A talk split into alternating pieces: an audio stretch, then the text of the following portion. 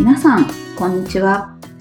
水田茂の売れっ子コーチポッドキャスト、毎月30万円を突破する方法、今週も始まりました。ナビゲーターの直美です。茂さん、よろしくお願いします。よろしくお願いします。あの、秋になってですね、はい。どうしても行きたいなと思ってたことがあって、えー、はい。何かと言いますと、夏に、夏祭りに行かなかったんですね。ああ、はいはい。で、あの、まあ、例えば花火を見に行ったりも今年はちょっとでき、まあ、東京は結構中止が多くて、やっぱり、うん。うん、っていうのもあったりして、子供に花火を見せたいななんて思いもありながら、そのいわゆる打ち上げ花火ですよね。をうんまだちゃんと見せたことがなくて、子供は認識してるんですよ。テレビでやってたり、こう、例えば絵本に出てきたりっていうので、うん花火は知ってるんですけど、生でこう振動が伝わってきて、みたいを見せたいなとか、あと夏祭りの屋台の雰囲気をね、味わわせたいなみたいな、と思ってたんですけど、まあちょっとできなくて、まあ、夏は夏で楽しんだんですけど、でも、秋祭りってあるなと思って、ああ、はい。だから秋祭りに行こうかなと思って、まあ近場で小さいのでもいいから、屋台が出てたりして、なんかちょっと買い食いしたりとか、うなんん。かそんなちょっと雰囲気だけでも楽しめたらな、みたいなことを思ってたんですよね。で、はい調べてて、まあちょこちょこ家の近くでもあったので、実はこの秋に、あの、本当にすぐ帰っちゃったのも合わせると3回行ったんです。すごーい。で、結構その、太鼓を子供に叩かせてくれたりとかっていうのもあったりして、この、あの、結構それをななぜか楽しんでですね、太鼓にはまったんですよ。えー、いわゆる和太鼓でですよね。和太鼓を叩かせてもらって、計3回叩いたかな。す。えー。楽しく叩いてですね。まあ上手に、あ上手にっていうかそのリズムに乗せて叩くというより適当に叩く感じで、うん、それをすごい楽しんでたんですけど、まあそういうのがあったり、あと、あの、一回は夜行ったので、あの夜暗くなってきてる中で明かりがついて屋台が並んでってところで、チョコバナナを食べたりとかうん したんですけど、で、あの、その時に思ったのが、結構その、そういったものをやっている人たちいわゆるその地域の人たちが、もちろんその屋台とかその業者さんというかね、そういう人たちが来てるし、お祭りの、あの、本、本丸というか、それは神社がやっていたりするんですけど、その周辺のことってこう、周囲の地域の、まあ自治会だったり、町内会の中にあるコミュニティなのかわかんないですけど、そのお祭りを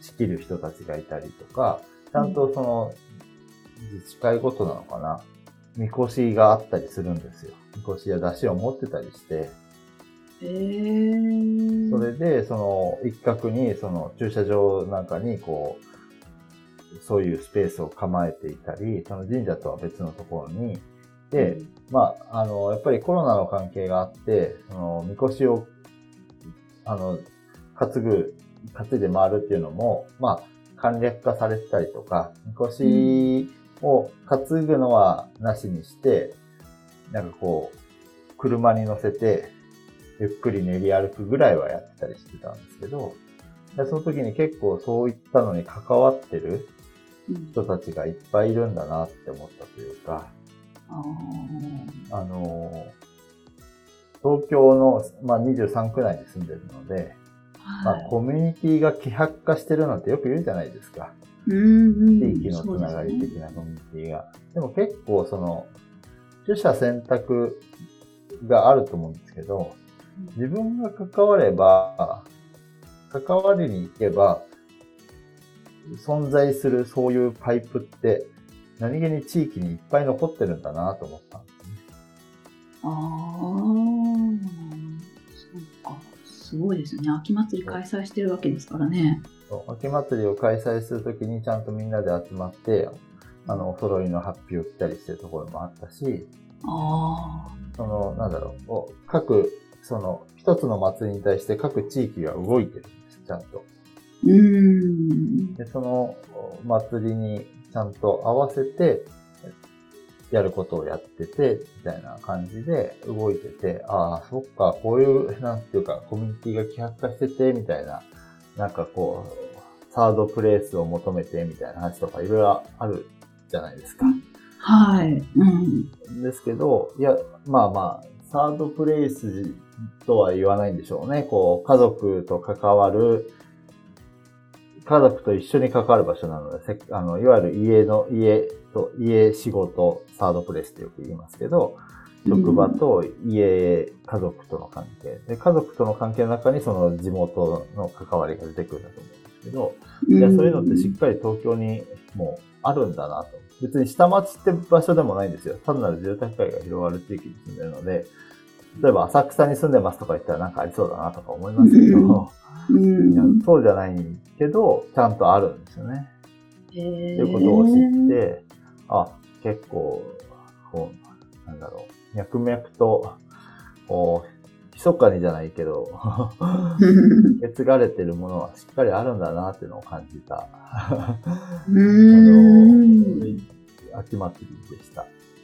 えー、いや、そんなに開催されてるっていうことにもびっくりしました。そうですね。まあ、それはやっぱり神社がいろいろあるので、うん、その神社ごとに秋祭りって、やっぱり、あの、規模は別にしてね、あるんだと思うんですけど、その中でまあ、家の近くにある結構大きめの神社があって、そこの祭りがやっぱそれなりに、まあ、境内も広いので、うん、屋台もどれぐらいでしたかな多分100弱でしたんじゃないかな。大きいんですよ。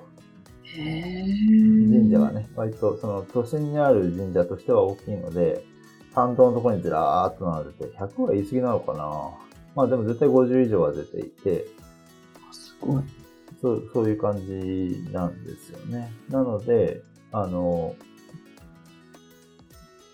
まあそ、それなりに大きなところがあるからっていうのもあるんだと思うんですけど、でも普通の住宅街でもそういうのってあるんだな。まあ、今はそのマンション暮らしをしてるので、あんまり、周りの人との関わりが挨拶ぐらいしかないんですけど、うん、そういうのってちゃんとあるんだなと思って。だからそれってでも、それが煩わしいってこともあったりしそうじゃないですか。確かに。はい。で、実際にその、あの、なんか、本題に入る前に、随分この話になっちゃいますけど、その、人との出会いがないみたいな話をする人っていると思うんですけど、うん、自分から関わりに行かなきゃそんな出会いなんてないじゃないですか。はい。で、なんか婚活の話でも、いやいや出会いがないんですみたいな。で、出会いって探せば今いくらでも取捨選択できてみたいな話もあるんですけど、うん、で、まあコミュニティっていう話をすると、あの、私、あの、以前オンラインサロンに入ろうかなと思ってるみたいな話をしたと思うんですけど、入った話をしたのかな入ったんですけど、まあ、オンラインサロンのコミュニティコミュニティで面白いんですよね。うん、やっぱりそのコミュニティを取捨選択できる。地域は、その、まあ、田舎に住んでて地域のコミュニティとつながりを作らなきゃいけないっていうのはちょっと選びづらいコミュニティなんですけど、まあ、職場もそうですよね。自分で職場、仕事は選べても職場は選べなかったりするので、決められたコミュニティなんですけど、それ以外のコミュニティって自分で取捨選択ができるのがいいところで、うん、そういうのってこう、やっぱり人は人と繋がって生きていくものだなってやっぱり思ってしまうので、うん。なんかそういうコミュニティって大事だなっていうか、あまあ、本当にそういう自分に合ったコミュニティを作ることが、なんかすごく、極端なことを言うと自殺率が減ったりもしそうだなというか人との関わりってそういうのが大きいんじゃないかなと思ったんですよね。確かに。でね、こう、まあ、学校、だから全然、この話を長くする意味はないからやめますか。あの、いや、思うのが、その、まあ、コーチングにもつながるので、一応ちょろっとだけ話すと、その、やっぱり、その、何か悩みを抱えちゃうときに、うん、その、痛くないコミュニティがいるがゆえに悩みを抱えちゃうパターンもあるわけですね。うんうん、学校でいじめられるとかもそうですし、だけど、そこで、その自分がいたいコミュニティがしっかりあると、救われるはずなんですよ。でできればそういった悩みを打ち明けられれば、あの、そこから救い出すこともできるし、うん。できるんですけど、それの場が一つもない、うん。いじめられてる人って家族に言えないじゃないですか。だから家族のコミュニティでも、あの、コミュニティがちゃんと形成できてないんですよね。そういう場合。うんなので、そういう場を必ず一つ絶対人は持つべきうん。なんですよね。うんだからそれをが今ないと思ってる人は、はい。あの、最優先課題で持っとかなきゃいけないなというか、あっていう感じがします。ーおー、すごい。確かに。あの別にコミュニティって言っても、その、大きなコミュニティである必要はないので、うん。2、3人だってコミュニティですからね。人が2人以上集まればコミュニティなので、うんあの、特にそのコーチングを本業にしてやるときに、その、それだけやってると、人との関わりが逆に希薄になったりすることもあるので、はい。うん副業でやってるうちはいろんな人と関わることが多いでしょうけど、会社で関わって、起業しようとする仲間と関わったり、コーチと関わったりとかするので、でも、軌道に乗り出すと人付き合いが減るみたいな。うん。で、まあ、前回の話でね、自己成長のために、あの、講座を受けたりみたいな話もしましたけど、やっぱそういう、その、自分で自分のコミュニティを作るっていうのは、起業家としては、やった方がいいことだなっていうふうに思います。あの、作るっていうのは、その、自分が主で作るんじゃなくて、入るっていうことも含めて自分が自分の居心地のいい場所を見つけて、そこに加わるってことも、自分のコミュニティを作るってことですから、うん。そういうのって絶対必要だなと。本当だ。はい。ちょっと、あの、長くなったけど、一応、これで、から本題はちゃんと話します。ははい。お願いします。い。で、えっ、と、本題全然関係ないんですけど、えっ、と、ちょっと、まあ、以前もセールスの話をしましたけど、今日もセールスの話をしようかなと思いまして、というのも、あの、クライアントさんのお一人が、その体験セッションは申し込みがたくさん入るらしいんですよね。なんはい。ですけど、継続セッションにつながらないって悩んでらっしゃったんですよ。で、えっと、なんでかなと思って、どんな風に体験セッションやってるんですかって聞いたところ、やってはいけないパターンをやってしまったので、おーっと、気になります。は今日はそのことについてお話しさせていただきます。あで、ちなみに、あの、これもちょっと、あの、全く、あの、ちょっと別の話になりますけど、こういう話をするときに、守秘義務ってどうなってるんですかって聞かれたことがあったので、ああ、はい。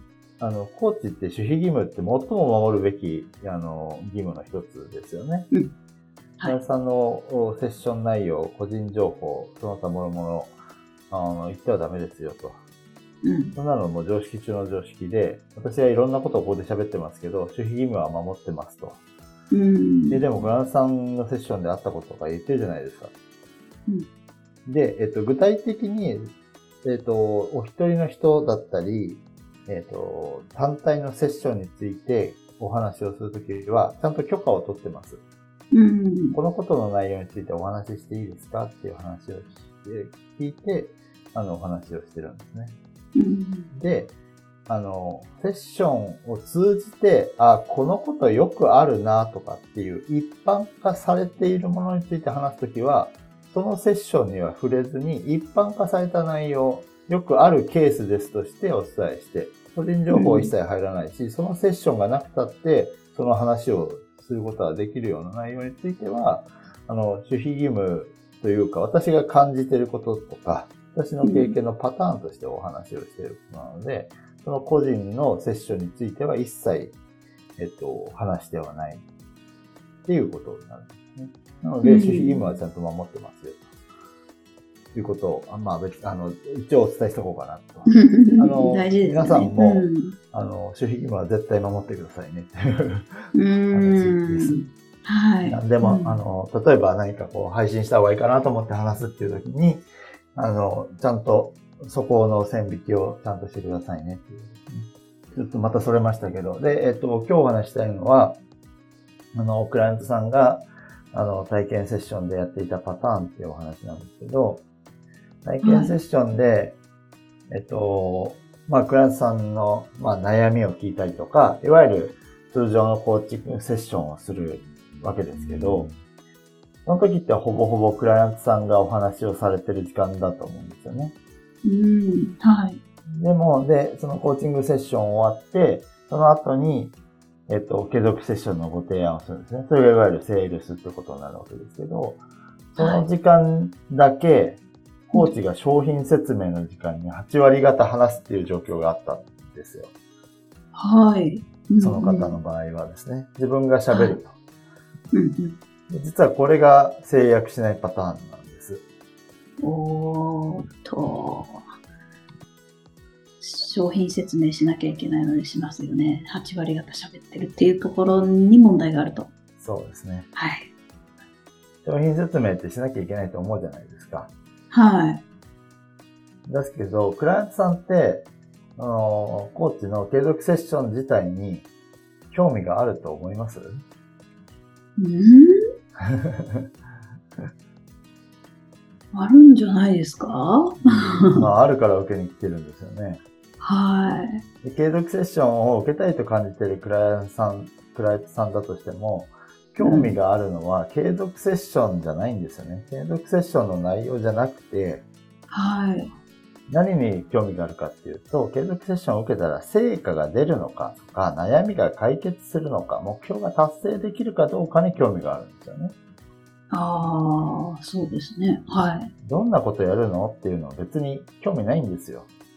ああ、そうか。細かくいろいろこう、これして、これして、これして、これしてって言われても、うん。確かにちょっとわかんないし、うんっていうことですか？そう。うん。なので、継続セッションの内容なんて、どんどん話さなくていいんです。おー はい。えーはい。で、えっと、まあ、クライアントさんによって聞いてくるんですよ、それでも。どんなことするんですかって。ああ、はい。で聞かれると、あ興味あるんだと思うじゃないですか。うん。で、頑張って、そのセッション内容を、こんなことやるんですとか話したり、まあ、しようとするじゃないですか。はい。聞かれたら当然答えるんですけど、ここでも詳細を伝える必要は全くなくて、おー。っていうのは、どんなことするんですかっていう質問って、なんでするのかって話なんですけど、これ、どんなことするんですかって聞いてるんですけど、どんなことするかには興味ないんですよ。ええそうなんですね。クライアント側の気持ちは何かっていうと、結局知りたいのは成果を出せるかどうかなんですよ。で、成果をどうか出せるかを判断するのにどんなことするのかを聞いてきてるだけですよね。なるほど。はい。成果100%で、でき、出るんだっていう確信がクラントさんの中にあったら、うん。内容を聞かないですよ、わざわざ。あの、判断する材料として聞かないってことですね。その後聞くかもしれないけど。ちなみに、契約した後にちなみにどんなことするんですかっていうのは聞いてくるかもしれないですけど、その手前の段階で契約するかどうかの判断材料として内容を聞くことはないんですよ。うん。なぜかって成果が出るかどうかが心配なので。はい。なので、どんなこと出るんですかって言って、あやるんですか？って言って、詳細に継続セッションの内容を話すと、質問されたから話してると思ってますけど、興味のない話を延々とされることと同じことなんです。ええなんていうロジック。はい。興味のない話をされたら興味なくなりますよね。そうですね。つまり受けないってなるわけですよね。えー、えじゃあ、成果が出そう、出るということを伝えたいっていう意図を持ってして説明してたとしても、あんまりうまくはいかないんですかね。っていうのは、その、セはいッションの内容をクライアントさんが聞いたところで、成果が出るかどうか、クライアントさんは判断できないですよね。はい。だって経験ないんだもん。その成果を手にしてないんだから、どうやったら成果が手にできるか知らないんですよ、クライアントさんは。うん。コーチは分かってるかもしれないし、あの、こうやったら成果出ますよって言ったかもしれないけど、クライアントさんはそれで成果が出るかどうか判断できない。うん。けど、判断材料を求めるわけです。はい。当たり前ですよね。成果が出ないものをわざわざ大金払って受けたくないから、成果が出ると思うものを受けようと思うわけですよ。だけど、あの、聞いたところでクライアントさんは成果が出るかどうかわかんないんですよね。というほど本当ですね。ことは、コーチ側からすれば確定事項なんですよ。今から話すことは、あなたが成果が出るかどうか、あなた自身には絶対判断ができませんけど、聞きますかって言ったら聞かないですよね。うん、そうですね。まあ、とりあえず聞きますって人はいるでしょうけど、そういうふうに聞いたらね。うん。っていうことなので、その、どんなことするんですかって興味ありそうに聞いてきても、内容を事細かに伝えちゃダメなんです。えー、でもまあ全く触れないでくださいってことじゃないですよ。こういうことやるんですよっていうのはいいんですけど、えっと、じゃあ何を話すのっていうそもそもの話なんですけど、はい。そんなこと聞かれる前にまずやるのが、まあ、悩みを解決したり目標が達成できればいいわけですから、うん大切なことはその悩みや課題みたいなのをしっかりと聞き出すってことですよね。うーん、はい。そして、具体的にどう変えたいのか、いつまでにどうなりたいのか、みたいな目標地点をできるだけ詳細に引き出すことが大事なんです。うーん、これ聞き出すって言い方を今しましたけど、本人の中でも明確な詳細像は見えてないので、うん、それを本人の中で明確にしていく。はい。で、えっ、と、前、前回ぐらいにお話しした内容で言うと、悩みを深くしてくださいねっていうお話をしましたよね。ああ、はい。しっかり悩みをまず深くする。深くするっていうのを深掘りして、本質的にはこういうところが、あの、課題解決の、解決しなきゃいけないところなんだな。うんまあ、その時話した話だ、話したかな。例えばそのパートナーとのことについて悩んでいたら、そのパートナーが変わってくれないっていうのが悩みだったけど、自分のコミュニケーションの仕方次第で変わるはずなんだけど、うん自分は変えずに相手を変えようとしてた。で自分が変わらなきゃいけない。まあ自分自身が変わるのか、自分のそのコミュニケーションの仕方を変えるのかですけど、そういったところに問題があることに。みたいなことを体験セッションでできればいいですよね。うん。のコーチングセッションでは相手を変えることはできないので、自はい。分自身を変えることはできますけどうん。で、そういうことができて、では具体的にどうなりたいのかっていう像が出てくるわけですよね。うん出てきて、えっ、と、それで、えっ、と、そういう、いつまでにどういうなっていたいみたいなのをしっかり聞いていくうん。と。で、えっ、と、体験セッションは、先ほど言ったみたいに体験セッションのコーチングのセッションのパートと、セールスのパートがあるみたいな風に思ってる方もいると思うんですけど、はい。すべてセールスパートだと思ってください。おー、これはすごい。はい、そうなんですね。コーチングパそう体ー験セッションは、えっ、と、体験セッションを受けるクライアントさん側は、そのコーチングセッションを体験する場として受けに行きますよね。ト。はい。ですけど、コーチ側は、やることは全部セールスです。すごい。でそのはい。セールスの最初のところ、最初っていうか、まあ、メインのところが、そのしっかりと相手のことを聞き出す。そして、クライアントさんのことを自分が知るっていうのもそうですけど、クライアントさんの中で、ちゃんと悩みを深掘りして、明確にして、えっ、と、向かいたい場所を明確にする。うんこれがやることのセールスの大事な過程であり、一番大事なポイントです。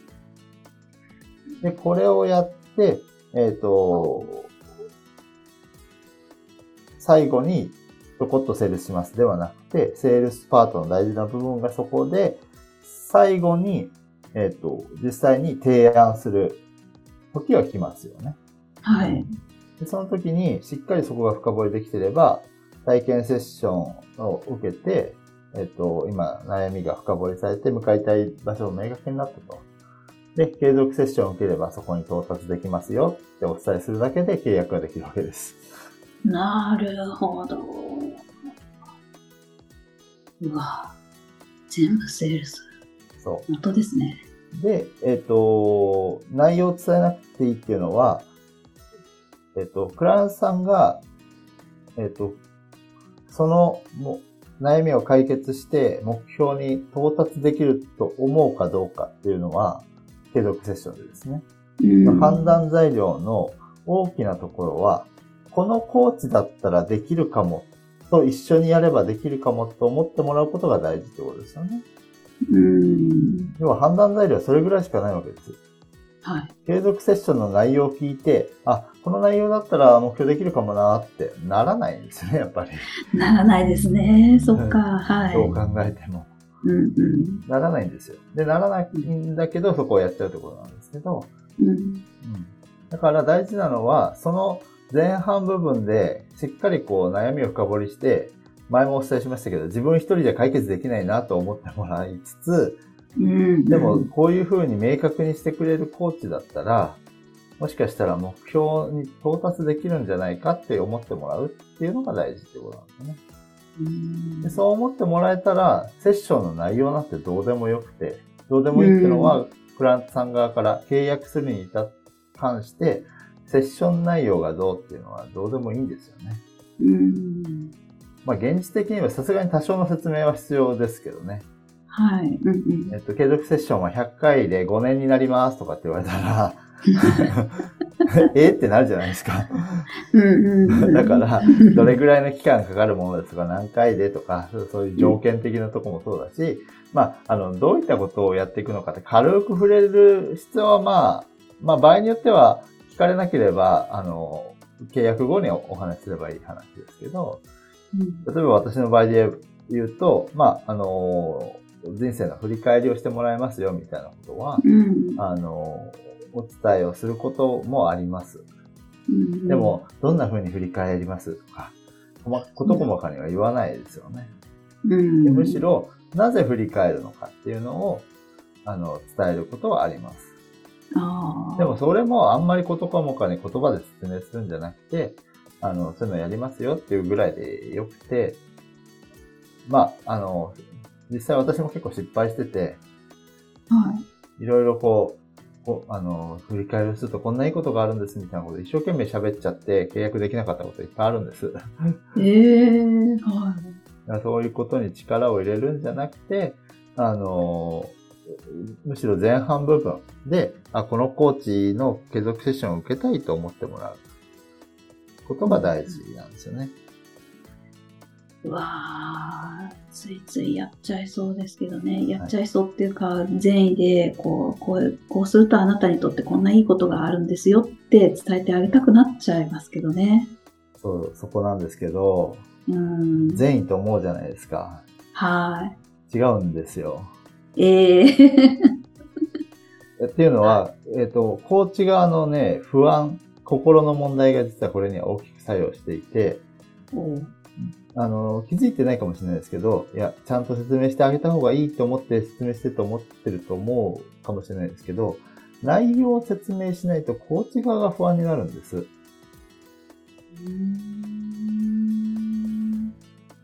説明してないのに契約してもらっていいのかなとか、継続セッションのことをちゃんと理解してもらえてるかなっていう不安が出てくるんですね。はい。なぜかっていうと、説明しないで受けてもらった時に、こんなはずじゃなかったって後からトラブルになるのは嫌じゃないですか。うん。それが怖いですよね、一番。あその時に、え、説明しましたよねって言いたいじゃないですか。あ。別にそういう言い方をするってわけじゃないけど、そういうトラブルにならないためにも、ちゃんと継続セッションでこういうことをやるんだって理解してもらって契約してもらいたいみたいなうんうん。気持ちがあったりするわけですよね。そうですね。安心材料になりますね。そう。はい。自分が安心したいから説明したいんですよ。うーん、わかります、それも。っていうことに気づかないとダメで、自分のためにやっちゃってることが多いんです。説明しないと不安なんですよ、やっぱり。ううん。だけど、契約してくれるのに対して説明はいらないです。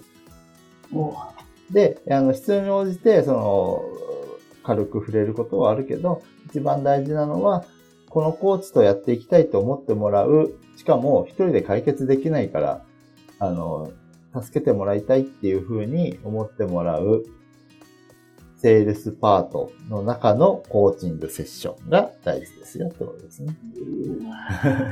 セールスパートって言い方しましたけど、セールスパートしかないですよってことですよね。うんうんうんうん。セールスのための体験セッションなので、うんというのをちゃんと理解した上で、不安な気持ちを抑えて、うん。ちゃんと説明しないで終えてください。で、えっと、契約してもらった後に、ちゃんと説明時間取ったっていいんです。その、おその日でもいいし、次回ちゃんと説明しますねでもいい。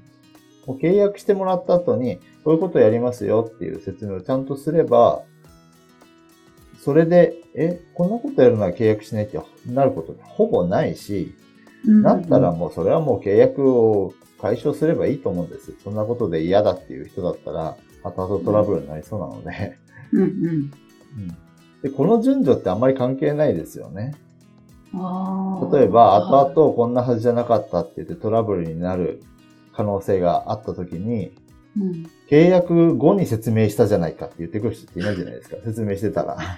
ああ、そうですね。説明してるんだから、契約前だったか後だったかって、あの、例えばトラブルになって怒ってたとしても、そこをついてくる人ってまずいないと思うんですよ。うん。ですよね。そうですね。うんだから別に後で説明してもいいんです。うん。やればいいんですね。私も、あの、別に内容を説明するわけじゃないですけど、あの、受けるにあたってのマインドセット、心構えみたいなものは必ず初回の最初だったり、0回目みたいなタイミングを作ったりすることもあるので、そういう時にやるんですよね。はい。あの、こういう風な、あの、まあ、まず頭で理解してもらうしかないですけど、マインドセットをしてもらうみたいなのをやるんですけど、まあ、それも説明みたいなものですよね。うんうんというのは、その、なんだろう、本セッションの中でもできるので、うん。うん。契約前段階でやらなきゃいけないことじゃない。逆に説明が長かったら、あの、契約してもらえなくなるっていうのはなんとなく理解できたんじゃないかなと思いますんで、あの、つい説明しちゃうよっていう人は、特に、あとおしゃべり好きな人ですよね。うん。おしゃべり好きなコーチは気をつけた方がいいですね。なるほど。コーチはコミュニケーション能力がもともと高い人が多いわけじゃないんですよ。はい。私もね、あの、普段のコミュニケーション能力はそんな高くないですけど、聞き役が、まあ、プロとしてできるっていうことなんですけど、中にはあの、コミュニケーションスキルが高いというよりはおしゃべり好きな人がいらっしゃったりするので、うんそういう人は喋りすぎには注意しましょうね。うん。なるほど。もう、まさかの逆効果ですっていうことですね。そうですね。はい。はい。で、あの、商品説明はいりませんというお話でした。あうわー、すごい。ありがとうございますり。がとうございます。それでは最後にお知らせです。売れっ子コーチポッドキャスト、毎月30万円を突破する方法では、皆様からのご質問を募集しております。コーチとして独立したい、もっとクライアントさんを集めたい、そんなお悩みなどありましたら、しげるさんにお答えいただきますので、どしどしご質問ください。ポッドキャストの詳細ボタンを押しますと質問フォームが出てきますので、そちらからご質問をいただければと思います。それでは今週はここまでとなります。また来週お会いしましょう。しげるさん、ありがとうございました。ありがとうございました。